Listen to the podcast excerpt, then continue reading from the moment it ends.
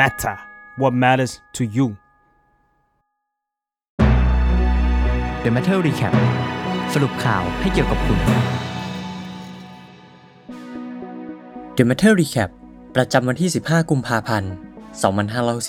2565 กวางเดียลองย้ายประเทศ กับปรากฏการณ์คนรุ่นใหม่ๆ หนีไปหาคุณภาพชีวิตที่ดีกว่าเดิม ทำไมคนรุ่นใหม่ๆ ถึงย้ายไปอยู่ต่างประเทศหลายต่อหลายครั้ง พวกเขาเหล่านั้นต้องการหนีไปสู่อนาคตที่ดีขึ้น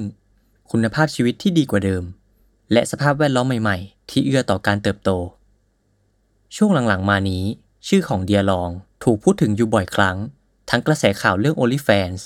รวมไปถึงการที่เธอถูกเพ่งเล็งจากตำรวจ จนล่าสุดนี้มีการเปิดเผยจาก Facebook ของเบลขอบสนามว่า ตอนนี้กวางเดียลองได้ย้ายประเทศไปอยู่ที่เนเธอร์แลนด์แล้ว โดยจะเปลี่ยนทั้งชื่อและสัญชาติ เบลขอบสนามระบุว่า ประเทศนี้ไม่เหมาะกับน้องสาวผม ถึงขนาดต้องหนีไปที่ที่ดีกว่า ปรากฏการ์คนรุ่นใหม่ๆย้ายประเทศ เคยเป็นเรื่องที่ถูกพูดถึงอย่างกว้างขวางเมื่อปีที่แล้ว หลังจากมีกลุ่ม Facebook ที่ตั้งขึ้นมาเพื่อแชร์เรื่องราว และข้อแนะนำต่างๆ ในการย้ายไปใช้ชีวิตอยู่ในประเทศอื่นๆ สะท้อนได้ทางการหลีกหนีเงื่อนไขบางอย่าง ในการเติบโตสู่อนาคตที่ดีกว่าเดิม ที่ผ่านมาทั้งเดียร์ลอง และคนทำคอนเทนต์ใน OnlyFans หลายๆคน ต้องเผชิญหน้ากับข้อจำกัดทางด้านกฎหมาย ที่ยังไม่ครอบคลุม มาช่วยเหลือหรือปกป้อง sex creator เหมือนกับในบางประเทศ และนี่อาจจะเป็นหนึ่งในเหตุผลที่การออกไปอยู่ในต่างประเทศ อาจจะเป็นวิธีหนึ่งเพื่อปลดล็อกตัวเองออกจากเงื่อนไขเหล่านั้น